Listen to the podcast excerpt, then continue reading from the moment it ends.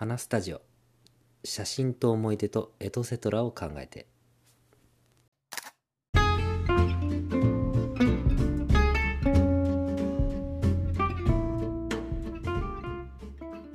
こんばんは。花スタジオです、えー今回は、えー初心者におすすめしたいカメラのお話をしていこうかなと思います。まあ、僕も結構もう10年ぐらいカメラを、えやってきてるんですけど、まあ、その中であのカメラどういうの買ったらいいかっていう結構相談も受けることが、え多々ありましてでまあその経験からまず初心者が最初に買うカメラってどういうのがいいかなと思って、えー僕なりに、え3種類ほど、えー選びましたのでそれを紹介したいかなと思います。えーまず1つ目がですね、えー RX100 シリーズ、えーこちらソニーの、えコンパクトデジタルカメラコンデジです。ねの、えシリーズなんですけど、まあ、こちらを1個おすすめしたいかなと思いまして。けどもやっぱコンデジの中で、えー、と最高級ランクの一つかなこれは。あのコンデジの中でかなりクオリティの高い製品で一応キャノンも似たようなのあるんで、えーとね、G9X とかそういうのあるんです。パワーショットかな。パワーショットっていうのがあってちょっと僕そこは触ったことないんであのちょっとわからないんですけど、まあ僕が触った中で、まあ、この RX100 シリーズっていうのはもう10年ぐらい前からある歴史の長い、えーコンデジで今マーク7まで、出てるんですけど、まあ、こちらをおすすめしたいかなと思います。で、なんでおすすめしたいかっていうと、まず一つはセンサーサイズがコンデジの中では比較的大きい。1インチセンサーっていうセンサーを入れてるので、まあ、画質面ではかなり高い、えー画質を得られるのかなと思うので、えーまあ、編集体制もありますし、だから、えーと気軽に撮ることもできるし、JPEG 撮って出しで気軽に撮れるし、えー、 RAW っていうデータも、えー拡張子もあるので、あの、うんえー編集とかもがっつりできるような、えースペックがあるかなと思っていいかなと思いますで、えー次はですねあのコンデジなのでズームができるんですねでズームが、まあえー、と世代にもよるんですけど最大で 24mm から 200mm までのレンジを、カバーできるのでかなり使い勝手がいいかなと思います。ものによっては、えー、と 70?70?100 ぐらいまでしかないものもあるのでちょっとそれは注意なんですけど。でまあそれと、まあ、単純に小さいですね。コンデジなのであのめちゃくちゃ小さい、えーどれぐらいかっていうと iPhone mini より多分ちょっと小さい。厚みは倍ぐらいあるけど。なんでポケットに、えー余裕で入ってしまうのであのそんなに、えー荷物にはならないっていう点も、えー結構メリットかなと思っていてやっぱねカメラっていいやつ買ったりしようとすると結構でかいもの買っちゃったりするとやっぱそれだけ荷物になっちゃうんで最初は楽しくて撮ってるんですけどだんだんあの重くなっちゃって、えーとかあのポケットに入らないサイズだとするとかあのカバンに入れなきゃいけないじゃあカバンを選ばなきゃいけないとかで結構億劫になってきちゃって最終的に取らなくなるっていうのはよくある話なんですけど、まあ、そういうことはないのかなと本当にポケットスマホに、えー財布スマホか、えーこの RX100C のカメラを持っていけば、まあ、どこでも気軽に撮れるし最低限の荷物で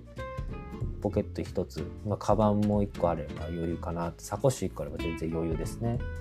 っていうので、まあ、携帯性かなり高いのかなと思うのでこれを進めたいかなと思います。で次が、え2つ目が、えー GR シリーズ、えーこちらも、えーコンデジでこれはリコリコですね、えーリコ、えーペンタックスっていう、えー一眼レフカメラを、えーね、出しているメーカーなんですけど、まあ、それの別シリーズってことで GR シリーズっていうのがあるんですけどこれも、えーとね、フィルム時代からこのシリーズは存在していてでこの、えーカメラが、えー RX100 シリーズ何が違うかっていうとまず一つ目はセンサーサイズが、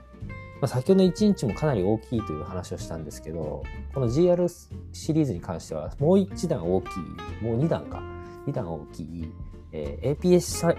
APS-C サイズっていうセンサーを搭載しててこれフルサイズって今標準になっているセンサーサイズ一眼カメラで標準になっているセンサーサイズの1段下のやつなんでかなり大きいんですよね。このセンサーは富士フイルムのカメラ X シリーズに、えー、搭載されているサイズと全く一緒なのでかなり、えー、大きいかん、えー、センサーを搭載してるんですね。で、えー、次に違うのが、えー、単焦点。単焦点っていうのはあの先ほどのズームができるっていうあれさっき言ったんですけどこちらズームができません。えー、28mm というちょっと広角めの画角少し広めスマホよりちょっと狭いかなぐらいのサイズですね。あ、えー、と画角ですね。と、まあ、一応 40mm ってさらに絞ったような、えー、画角も一応、えー、一部存在はしますけど、基本的には28っていう、ちょっと、ちょっと広めの画角ですね。なんで、えっ、ー、と、ズームができないんですよね。ただその代わり F 値っていうその絞り値が、えー、低かったりとかしてるので、あでもあれか、アレックスよりは低くはないか。まあでもあの標準的なが、えー、絞り明るさは、えー、で使えると思うので結構おすすめですね。でこれでこれだけだと、えー、RX とは何が違うのかっていうとサイズもこれもコンパクトなんですよね。でここでこう先ほどのセンサーを搭載しながら単焦点で明るいんだけど、え、サイズが RX100 とあんまり変わらないということで、ま、画質最優先だったら RX よりこの GR シリーズを、えー、取ってもらった方がいいかなというのとあとそうだもう一個最最大の、えー、魅力は速射性速射性っていうのはあの起動時間がめちゃくちゃ早いんですねボタンを押したらシュッてレンズが出てくるんですね。だからあいい車体見つけたと思った時にスッと出してパシャッもう起動と同時にシャッターを切れるぐらいのスピード感でサクサク撮れるっていうのもかなり GR のいいところではあってでこれより速いカメラは多分ないんじゃないかな。僕が知る限りはないですね、うん、起動が多分めちゃくちゃ速いかな。GR シリーズは。このコンパクトなカメラの中ではっていうのでまああのまあ、そのコンパクトで、えー、画質も良くて機動性機動性ね起動が速いっていうのもかな、えー、魅力のカメラででこの GR っていうのは一部のその写真家にかなり、えー、人気のある機種で、まあ、要はこれと相当するあ競合するカメラは存在しないんですよね。まあ、RX は、まあ、そもそもズームとか、えー、1インチセンサーとかコンパクトっていう観点以外はあの全然別物のカメラなのでもう全然使い分けするようなカメラなのでだ競合がいないがゆえに、まあ、これが独占してるんですよねこのこのカメラが。カメラが。で、えー、まあその前写真家も、えー、好むということででやっぱ画質もそれ、ね、写真家が認めるぐらいの画質が得られてて、まあ、具体的には、えーとね、シャドウっていう暗い部分の快調性能暗い部分がすごいなだらかに、えー、見えるっていうところがあって、まあ、そこの情報量かなり多いらしくて、まあ、人によってはこの特性が、えーと、ドイツのライカっていうカメラと似ていることから、えー、和製ライカっていうふうに呼ばれてたりしますね一部の人から。っていうぐらいやっぱ画質は、えー、かなりいいものでなおかつコンパクトで機動性速いっていうのが、まあ、この GR カメラの、えー、いいところですね。で次が、えー、っと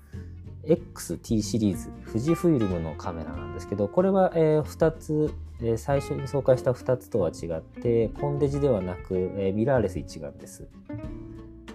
え、センサーサイズは APS-C サイズのカメラで先ほどの GR と同じサイズ感のセンサーを搭載したカメラででこのカメラのいいところはまず、え、他の2機種と違うのは、ま、レンズが交換できること。えー、一眼カミラーレスの一眼カメラなのでレンズが交換式なんですね。だから好きなレンズを搭載できる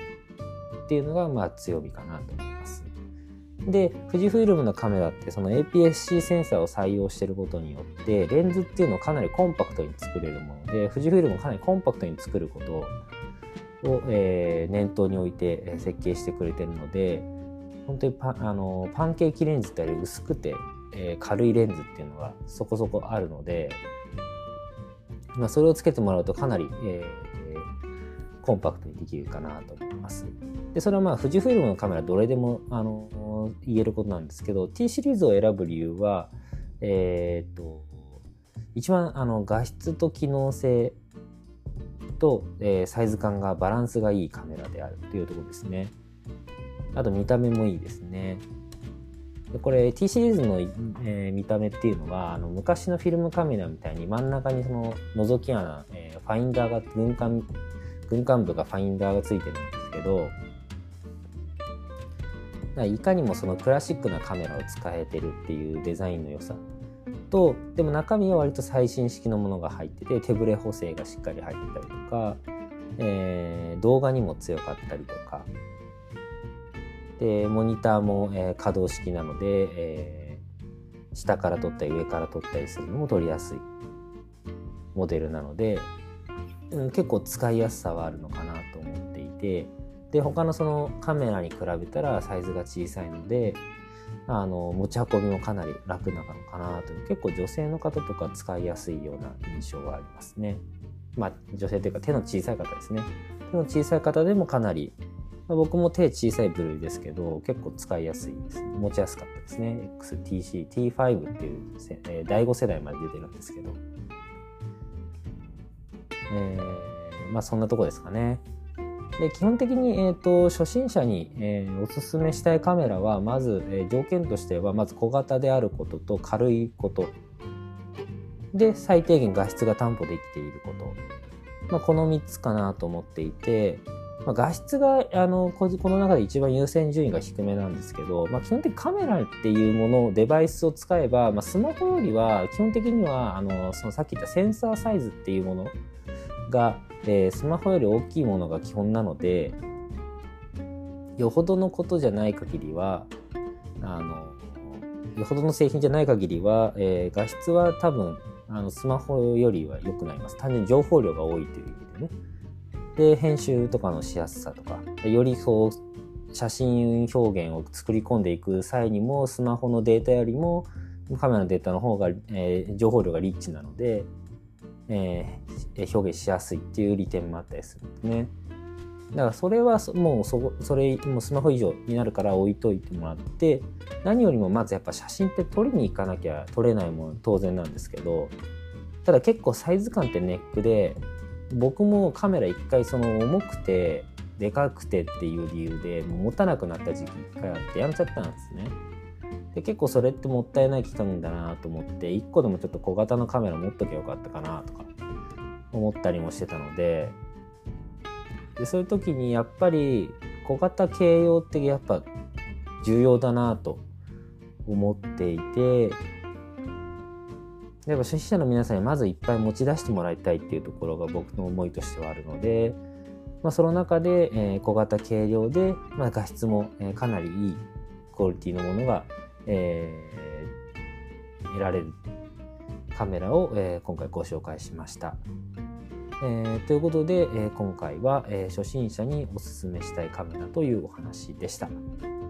また次のお話でお会いできることを楽しみにしております。それでは。